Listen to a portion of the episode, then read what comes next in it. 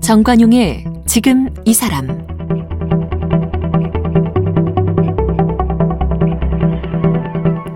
여러분 안녕하십니까 정관용입니다. 올해로 한국과 러시아가 수교를 맺은 지 30년이 됐습니다. 수교 맺을 당시는 러시아가 소련이었죠. 우리와 러시아가 공식적으로 국교 관계를 맺었던 것은 1884년 조러 수호 통상 조약이었는데 근데 러시아가 그 후 러일 전쟁에 패하고 또 우리나라가 일본에게 외교권을 빼앗기고 또 이러면서 러시아와의 외교 관계가 1905년 단절됐었습니다. 그로부터 85년 뒤인 1990년 9월 30일 한국과 러시아가 두 번째 수교를 맺게 된 것이고 그게 이제 딱 30년 전 바로 이맘때인 거죠. 오늘은 그 한러 수교 과정에서 실무를 담당했던 위성락 전 러시아 대사님 모시고 한러 수교 과정의 뒷얘기 좀 들어보고요. 앞으로 한러 관계 어떻게 풀어가야 할지 말씀도 좀 듣겠습니다. 위성락 전 대사 어서 오십시오. 네, 반갑습니다. 네. 이게 노태우 정부 때죠? 1990년. 네, 그렇습니다. 우리가 흔히 아는 북방 외교의 네. 한 성과 이랬던 거죠, 그때. 네, 그렇죠. 음, 중국과의 네. 수교는 몇 년이었죠? 92년이었습니다. 그보다 그러니까, 러시아가 더 네. 빨랐군요. 그렇죠. 사실은 러시아 수교가 있었기 때문에 음. 중국은 좀 러시아가 열어놓은 길을 쉽게 간 셈이었습니다. 그렇죠. 왜냐하면 북한의 반발 같은 게 있을 예, 수 있는데 예. 이미 러시아하고 수교하는 과정에서 북한의 반발은 이제 나올 만큼 나왔고 음. 그 중국하고 수교는 사실 러시아 수교의 전례를 따라서 2년 후에 비교적 순탄하게 됐다고 할 수 있습니다. 근데 소련 당시 소련이니까요. 소련과 음. 우리 그 여객기 관련돼서 70년대 80년대 계속 그랬었죠. 최악의 네. 상황 아니었나요? 네. 근데 이제 그거에 비하면 좀 극적인 반전이라고 음. 할수 있지만 그 그러니까요. 그 기간 중에는 여러 가지 새로운 요소들이 있었습니다. 어떤 것들이죠? 첫째는 이제 고르바초프가 85년부터 집권해 가지고 페레스트로이카 네, 페레스트로이카 음. 개혁 개방을 시도해서 서방과의 관계 개선들을 하고 있었죠. 그리고 예. 냉전이 이제 바뀌고 탈냉전으로 들어가는 예. 그때죠. 예. 그러니까 85년부터 변화가 시작이 되어서 예. 86년 7년 되는데 그때 우리 쪽에는 노태우 행정부가 들어와서 이제 그런 탈냉전 흐름을 이용한 북방 외교라는 걸 하고 음. 있었습니다. 그러면서 88년에 올림픽으로 들어가고 그 서울 계기가, 올림픽. 예, 그 계기가 활용이 됐죠. 예. 88년 서울 올림픽 이전에는 84년 LA 올림픽, 80년 모스크바 올림픽이 두 번 다 반쪽짜리였잖아요. 맞습니다. 예. 그죠? 예. 그러다가 88년이 그 12년 만에 그렇습니다. 이 동서방이 함께 네네. 다 모이는 올림픽이었죠. 그렇습니다. 이렇게 서로 어, 다 모인다는 큰 뜻도 있었고 음. 마침 탈냉전 기류가 맞아요. 이렇게 충만하던 때기 때문에 에, 뭐 세계인의 축제처럼 예. 된 자리였고요. 예. 또 그 계기를 우리가 10분 활용해서 음. 소련, 중국, 공산 권하고 관계 개선하려고 했던 때입니다. 그리고 베를린 장벽도 막 고지음, 그죠? 89년 맞아요. 후반부죠. 말, 어. 말쯤 됩니다. 네, 네, 네. 그래서 누가 제일 먼저 이런 발상을 해낸 겁니까? 야, 우리 이제 러시아, 소련하고도 한번 수교를 해보자. 이런 음. 발상이 어떻게 튀어나온 거예요? 어, 중국, 러시, 소련하고 관계 개선한다는 아이디어 자체는 사실은 박 대통령 때부터 좀씩 있었다고 볼 수 있고요. 박정희 전 대통령 네, 때부터. 근데 이제 어. 그때는 상대방 나라들이 응하지 않는 분위기이기 때문에 어려웠다가 예. 예. 조금 더 구체적으로 진전이 시작된 거는 제가 듣기로는 전두환 정부 후반부였던 음. 것으로 기억하는데 음흠. 그러나 여전히 고르바초프 초기였기 때문에 별 성과를 못 이루다가 네. 본격적으로 이제 좀 진전이 되기 시작한 거는 노태우 정부 출범 때부터고 음. 그 일은 어 박철원 정책보좌관이 청와대에 있으면서 이제 루트도 개척하고 어. 또 인맥도 놓고 하는 정지 작업들을 예. 쭉 했습니다. 예. 87년 8년 그 언저리라고 생각됩니다. 예. 그 당시에 북방 외교는 사실 또 남북한 대결 국면에서 네. 우리가 중국 러시아하고 관계가 돈독해지는 것은 역으로 네. 북한을 밖으로부터 이렇게 압박하는 뭐 이런 네. 효과도 누렸을 거예요. 예, 아주 중요한 음. 측면을 터치하셨는데요. 우리가 중로하고 관계 개선을 하면서 처음에는 남북 관계 개선도 있었습니다. 네, 네. 노태우 정부 초반부에 그래서 남북 기본 합의서도 만들어지고 한반도 비핵화 선언도 만들어지고 했는데 그렇죠. 그런데 우리가 중로하고 수교했지만 북한은 미국, 일본하고 관계 개선 하지는 못했습니다. 안 됐죠. 예. 근데 이제 북한이 처음에는 그런 기대를 갖고 어. 남한하고도 관계 개선하고 미일하고 관계 개선하려고 했던 것 같습니다. 음. 근데 결국은 종당에 가서는 안 됐기 때문에 안 됐죠. 나중에 북한이 그, 그, 그 중간 과정에 남북한 동시 유엔 가입도 있었잖아요. 맞습니다. 그러니까 그러니까 남북한 유엔 동시 가입은 북한은 사실 반대해 왔거든요. 음. 반대했는데 여러 가지 여건이 북한으로 하여금 수용하지 않을 수 없게 만들었습니다. 어. 그러니까 그 또한 북한으로 볼 때는 하고 싶지 않은 끌려 나왔다. 예, 예, 끌려 나왔던 거죠. 어. 왜냐하면 그렇지 않으면 한국만 혼자 들어가게 될 상황이었어요. 단독 가입보다는 네, 그래도 네, 동시 가입하자. 네, 그런 음. 거죠. 그러한 여러 가지 분위기들이 북한으로 하여금 많은 좌절감과 상실감. 그러니까 예. 자기는 중국과 소련이라고 하는 배후 세력을 잃었다는 생각. 음. 냉전이 탈냉전으로 바뀌면서 세계 정세가 북한에게 불리하게 됐다는 생각.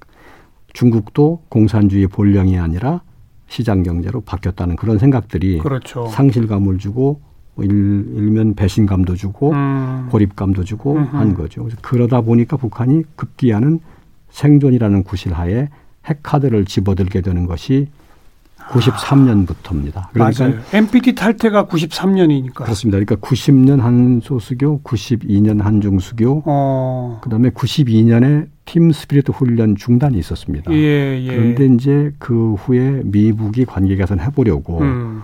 마크에서 조금씩 움직인 음, 거는 음. 없진 않습니다. 네, 네. 91년 초에 북한의 김용순 비서하고 미국의 아놀드 캔터라고 하는 국무부 예. 정무 차관이 예. 뉴욕에서 만났는데 그거는 휴전협정 이래 최고위급 음. 미국 대조합니다.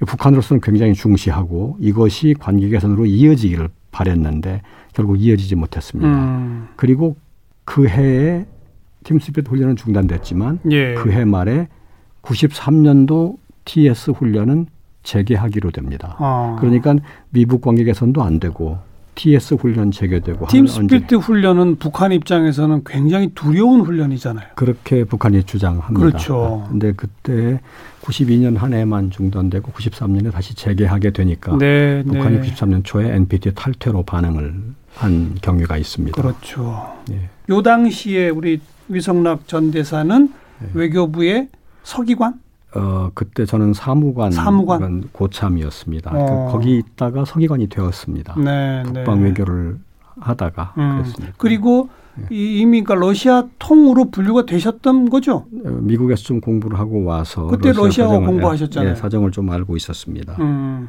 그래 이제 실무적인 일을 담당하시게 됐는데 네. 제일 걱정되는 그 요소가 네. 러시아는 소, 당시 소련은 음. 북한 때문에 아마 쉽게 음. 응하지 않을 것이다. 이거 아니었나요?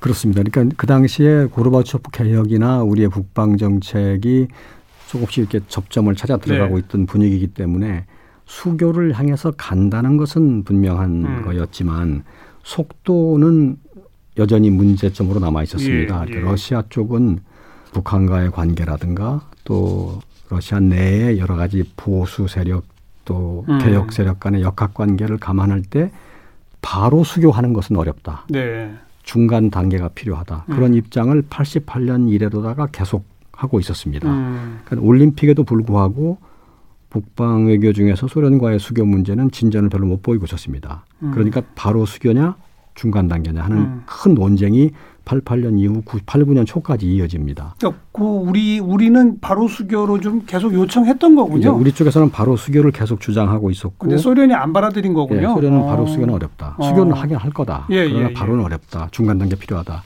그런데 제가 그때쯤에 소련과로 가게 됐습니다. 음. 그래서 이제 그런 상황을 파악을 했는데 우리가 바로 수교를 주장하게 된 건 아무래도 아마 그 전에 헝가리 폴란드하고 수교를 어렵지 않게 했기 때문에 예, 예. 약간 그런 모델을 소련에 적용하려고 예, 한 건데 예. 소련은 좀 다른 나라죠. 음. 공산권의 맹주고 음. 북한하고는 뭐 동맹 관계가 있고 하니까 바로 수교는 어렵다. 음. 뭔가 중간 단계가 필요하다.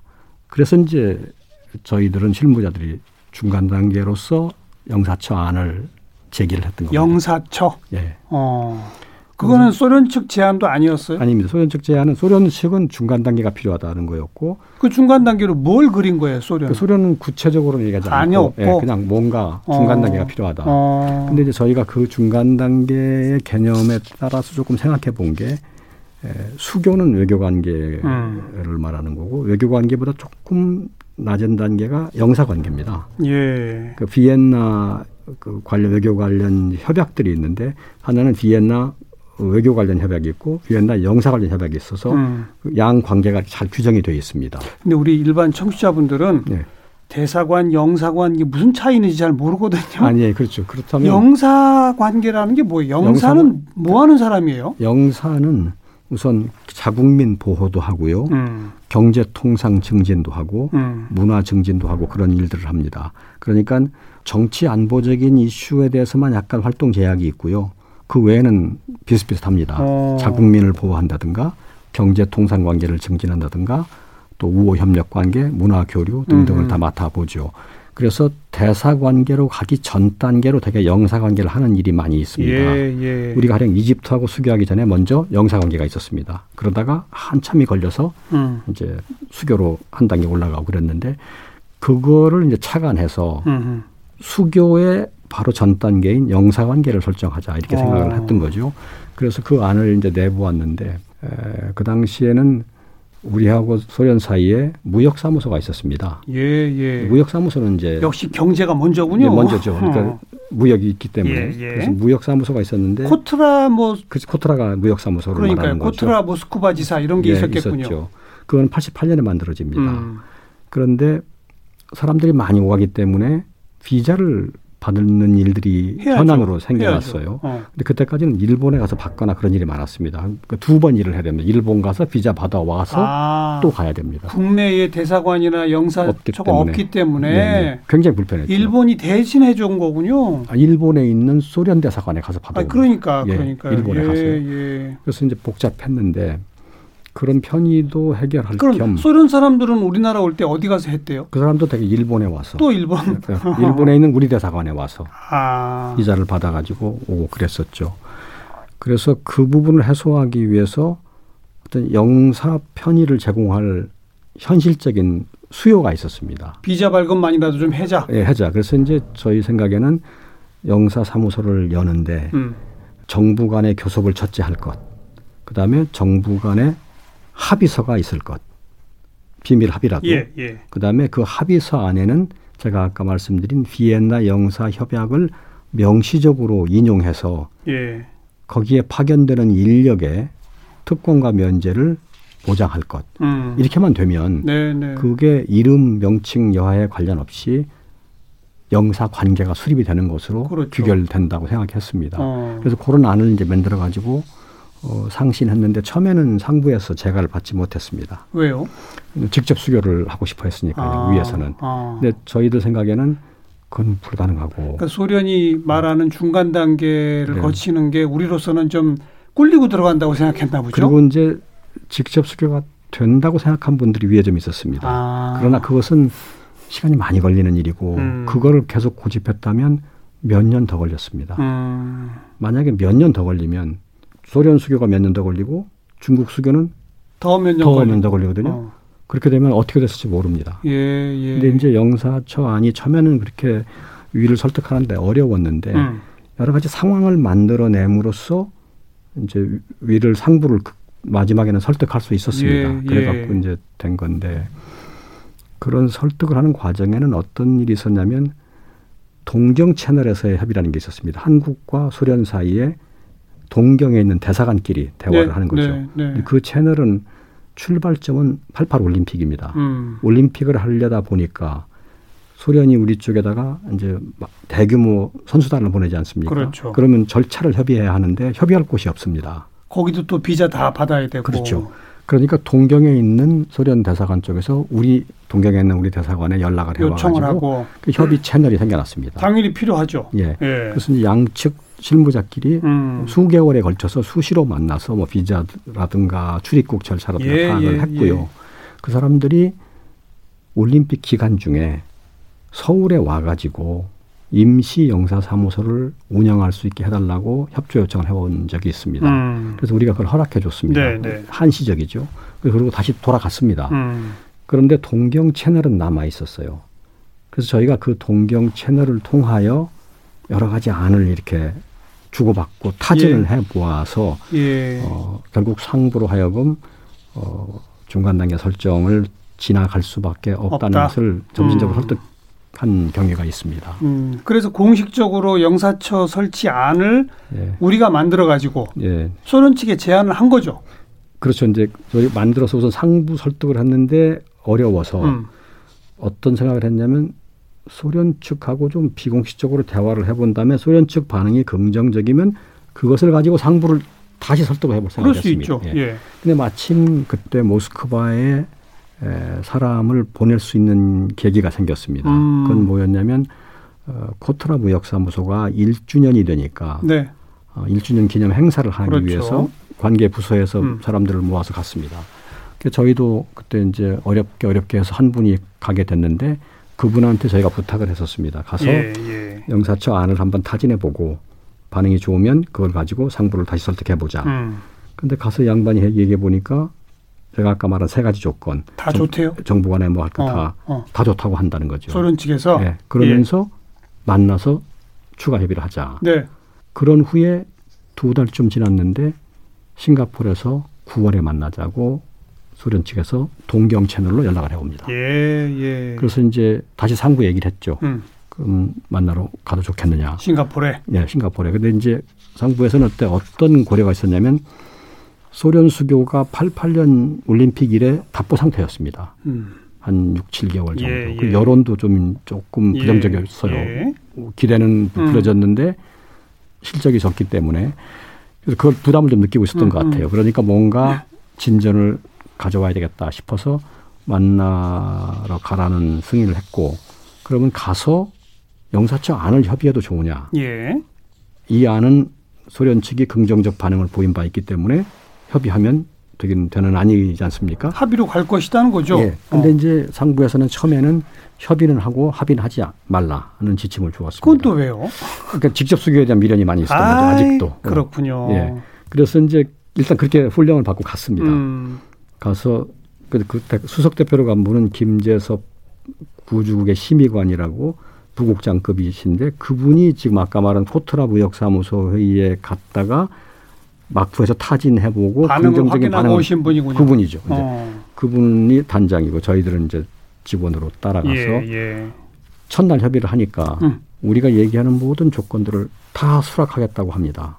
그럼 끝났네요. 예. 뭐. 그러면 이 사람들은 문구를 써가지고 합의문을 만들자고. 바로 합니다. 서명하자. 서명하자. 그래서 서울에 이제 다시 물었죠. 음. 어, 해도 좋겠느냐. 근데 저는 올 때 훈령을 합의는 하지 않는다고 받아왔기 때문에 에, 서명하지는 말라는 훈령이 올 줄 알았는데 네. 막상 해도 좋다고 왔습니다. 어, 왔다 갔다 했군요. 예, 예. 윗선이. 예, 예, 근데 그거는 아마 이제 실적을 내기를 바라는 또 분들도 있었던 음, 것 같고요. 음. 그래서 돌아와서 그 훈령을 받아가지고 예. 다음 날 문구를 다 정리해서 예. 합의문을 만들었죠. 그래서 영사처가 공식 열린 게 그러면 90년? 89년 하반기입니다. 89년 하반기. 서, 합의는 89년 9월에 했고요. 음. 실제로 설치된 거는 89년 12월입니다. 그로부터 이 공식 수교까지 사실 1년도 안 걸렸군요. 안 걸렸죠. 그러니까 그게 예상대로 어. 영사처 합의가 수교 과정을 아주 촉진한 건 맞습니다. 네. 영사처 합의와 수교 사이에 1년밖에 안 걸렸고 그러니까요. 그 사이에 중국과의 수교는 2년 걸렸거든요. 아니, 그러니까 네. 영사처가 서울과 모스크바에 설치되면 네. 사실상 양국의 외교관들이 상주한 거잖아요. 그렇습니다. 그러면서 그렇습니다. 끊임없이 협의를 한 거군요. 그렇죠. 어. 그게 전 과정을 촉진하게 되고 네. 그것이 또 북한으로 하여금 아, 수교가 불가피하다는 것을 음. 받아들일 수밖에 없게 만드는 기제로 작동이 됐죠. 그 직전에 수교로 가는 직전에 미국 샌프란시스코에서 한소 정상회담이 있었죠. 맞습니다. 이것도 네. 또 아주 드라마틱하던데요. 아, 드라마틱하죠. 근데 이제 수교 과정을 좀 나눠서 보자면 초기에 아까 제가 말씀드린 박철원 예. 보좌관 팀의 비선 활동이 있었고 예. 그다음에 박철원 씨가 청와대를 떠난 다음에 음. 89년 일입니다. 그때부터 한 1년 정도는 약간 누가 핵심이 좀 주도 핵심이 많지 않았습니다. 네. 그러다 보니까 자연스럽게 동력이 좀 떨어졌다가 예, 떨어지니까 외교부의 역할이 조금 돋보이게 됐고요. 음. 그 과정에서 외교부가 동경 채널과 싱가포르를 통하여 영사처를 만들어낸 거고요. 예, 예. 지금 설명하신 대로. 예. 영사처가 생기고 나니까 청와대가 다시 관심을 보이기 시작을 해서 음. 북방외교 비서관실이라는 걸 만듭니다. 어. 청와대 안에. 어허. 여기가 뭐 수석실 밑에죠. 그래서 그 김재섭 심의관을 비서관으로 기용을 하고 예. 그때부터 청와대가 좀 더 직접 예. 그 지도를 많이 합니다. 그래서 청와대 주도로 생겨난 것이 샌프란시스코, 샌프란시스코 정상회담. 네. 청와대 네. 주도로 된 건데 네. 마쿠에서 음. 했고요. 어, 미국에서도 많이 도와주고 이래가지고 그때 고르바초프는 워싱턴에서 어, 한소 정, 미소 정상회담 하고 샌프란시스코로 네. 왔고. 그렇죠. 노태우 대통령은 샌프란시스코 가서 네. 고르바초프 먼저 만나고 그 다음에 워싱턴 갔고. 그렇습니다. 이런 식으로. 네. 그렇습니다. 네. 기억이 납니다. 그때. 맞습니다. 네. 그렇게 구도가 됐는데 미국 쪽에서 우리 쪽한테 티핑을 해준 게 음. 고르바초프가 미국에 왔다가 워싱턴 왔다가 샌프란시스코 들른다는 사실이었습니다. 정보를 알려준 거죠. 네, 알려준 거죠. 어. 그래서 이제 그거를 지득하고 우리 쪽에서 청와대 주도로 비선으로 러시아 쪽하고 얘기를 해서 예, 예. 어, 만나자. 예. 그래서 그쪽에 동의를 얻었던 거죠. 예. 그러니까 소련 입장에서도 페레스트로이카 하고 개혁 네. 개방하고 네. 그러면 결국은 네. 투자가 필요하고 네. 한국은 경제 신흥 발전국이고 그렇죠. 요 필요가 있었던 거죠. 네, 그런 필요가 있었던 거고 또 그 당시에 한국 정도의 대외 위상을 가진 나라가 수교하지 않은 경우는 러시아하고 수교하지 않은 그렇죠. 경우는 드물었습니다. 예, 그러니까 예. 주요 타겟 중에 하나죠. 알겠군요. 예. 그 공식 수교 맺고 우리 위성락 대사께서는 러시아에 몇 년 정도 근무하셨어요? 몇 번 정도 근무하셨고? 러시아에 두 차례 근무를 두 했는데 번. 한 음. 번은 이제 서기관 때 네. 3년 근무한 적이 몇 년부터 몇 년까지입니까? 93년부터 96년까지 어. 근무했고요. 어. 그 다음에는 대사로 가서 2011년부터 15년까지 근무했습니다. 합하면 한 7년 가까이 계셨 6년 반 정도 했습니다. 예. 예. 그 90년대 계실 때랑 네. 2010년대 계실 때랑 어떻던가요? 90년대는 아무래도 러시아가 개혁 개방하고 서방과 탈냉전 분위기에 있었기 때문에 좀 화해 분위기가 좀 있었습니다. 음. 그리고 한국에 대해서도 상당히 예, 가깝게 하는 네. 분위기가 있었는데 제가 2011년에 다시 갔을 때는 러시아와 서방 관계가 좀 악화되었습니다. 음. 러시아는 탈냉전이라는 것이 러시아의 위상 저하에 음. 기여했다라는 인식들이 있었습니다. 그래서 좀 옛, 옛 향수에 빠져 그런 거죠. 그렇죠. 그래서 우리에 대해서도 미국과의 어떤 대립 구도 속에서 음. 한국을 보는 기류가 좀 있었습니다. 어. 왜냐하면 한국은 미국의 동맹이기 때문에. 예, 예. 그래서 전보다는 어, 조금 일하기가 이렇게 음. 난이도가 있다는 인식을 네. 가졌었습니다. 푸틴이 이렇게 오랫동안 장기 집권하고 네. 막 이러는 거에는 러시아 국민들이 옛 향수 이런 게 또 있다면서요? 우선은 이제 안정에 대한 사람들의 희구가 음. 크다는 점을 들어야 될 것 같습니다. 그 사람들이 소련 시대 또 소련 붕괴 그때 겪었던 어떤 혼란과 네. 불안정에 대한 두려움이 큽니다. 근데 푸틴 체제가 안정을 부여했고 지금은 조금 덜하지만 초기에는 경제적으로도 많은 음. 혜택을 주었습니다. 음. 그렇기 때문에 그거에 대한 기대가 있어서 하지만 독재잖아요. 뭐 독재라고 해야 될지는 모르겠는데 어 authority가 있는 거죠. 그러니까 음. 어, 러시아적인 문화에서는 음. 그렇게 거대한 나라, 광대한 영토를 가진 나라에 일정한 authority가 없으면 짜르가 필요한 거예요, 뭐 황제가? 약, 약간 혼란이 있을 수 있습니다. 예. 그런 점들이 에, 러시아 사람들의 푸틴 체제에 대한 인식이 아닌가 싶습니다. 음. 뭐 변화는 좀 있었습니다마는 네. 지난 30년 동안 한국과 러시아 사이의 경제, 문화 등등의 교류의 양은 뭐 대폭 늘어났죠. 그렇습니다. 그죠? 교류가 뭐 수치상으로도 무역이든 음. 또 인적 교류는 굉장히 늘어났고요. 특히 인적 교류는 2014년부터 비자 면제가 되었습니다. 예, 예. 근데 러시아하고 비자 면제를 가진 나라가 G20 중에 많지 않습니다. 예. 아, 아시아에서는 일본 가지고 있지 않고요. 중국도 물론 아니고. 어, 일본도 없어요? 없습니다. 예. 음. 한국이 있고요. 태국이 있고 어. 뭐 그런 주 정도입니다. 네. 그러니까 비자 면제라고 하는 거는 인적 교류를 획기적으로 늘리는 데 있어서 아주 좋은 음. 어, 제도죠. 그래서 그걸 활용해서 지금 인적 교류가 굉장히 늘어나고 있고 어, 뭐 무역도 괜찮고 그렇습니다. 네. 그런데 이제 미, 중, 일, 러 네. 우리 주변의 이 사강 이 중에서는 네. 상대적으로 네. 한러 관계가 조금 딴 나라에 비해서는 좀 중요도가 떨어지지 않나 싶은 어, 감이 그런, 있는데 네, 네, 그런 점이 좀 있죠. 우리 위성학 정도에서 앞으로 이 그러면 우리가 비교하자면. 이 전반적인 북핵 문제 등등까지 동북아 절세 전체를 감안하면서 네. 우리가 앞으로 러시아의 관계를 어떻게 맺어가야 할지 한 말씀만 주시면. 그러니까 러시아는 우리 주변에 이제 자주 쓰는 말로 사강 중에 하나죠. 그리고 우리하고 국경을 연하고 있는 두 예. 나라 중에 하나입니다. 예. 사실 러시아하고 한반도가 국경을 맞댔다는 거는 19세기에 벌어진 일이거든요. 그전에는 없었던 음. 일입니다. 근데 사실은 우리의 주변 지정학으로서는 아주 획기적인 일입니다. 예. 우리는 중국하고만 국경을 연하고 예. 지내왔다가 음. 처음으로 중국하고 비견할 만한 또 다른 강대국하고 우리가 국경을 연하고 있기 때문에 그렇죠. 일종의 어떤 지정학적인 밸런스라든가 음. 이런 거를 기할 수 있는 계기가 생겨난 거죠.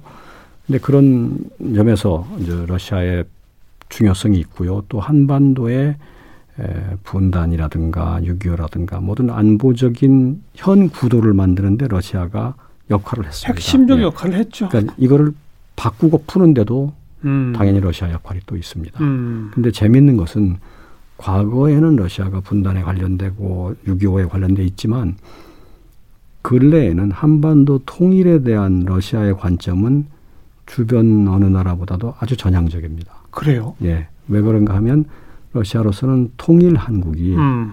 에, 러시아에 낙후된 극동 지역하고의 어떤 경제적 어. 활력소가 될 걸로 어허. 기대를 합니다. 그래서 어, 중국보다도 상대적으로 훨씬 더 전향적인 통일관을 가지고 있습니다. 미국, 일본, 중국 다 사실은 통일 별로 안 바라잖아요. 근데 러시아는 그나마 낫다. 러시아가 아주 전향적인 생각을 어. 가지고 있고요. 그걸 또 감추고 있지도 않습니다. 예. 그리고 북한 핵 문제를 해결하는 과정에도 러시아의 건설적인 역할이라는 건 중요하고 음. 또 흥미롭게도 근래에는 중국과 러시아가 가깝게 공조하지 않습니까? 그러니까 어. 어, 러시아를 이용한 중국 설득. 그렇습니다. 네, 그렇습니다. 네. 그 일단은 우리가 러시아랑 더 친하게 지내야 되겠네요. 그러면. 그렇습니다. 여러모로 우리가 지금 네, 네. 필요성이 많군요. 예. 알겠습니다. 오늘 네. 한러 수교 30주년 맞아서 위성락 전 대사 함께 만났습니다. 고맙습니다. 네, 감사합니다.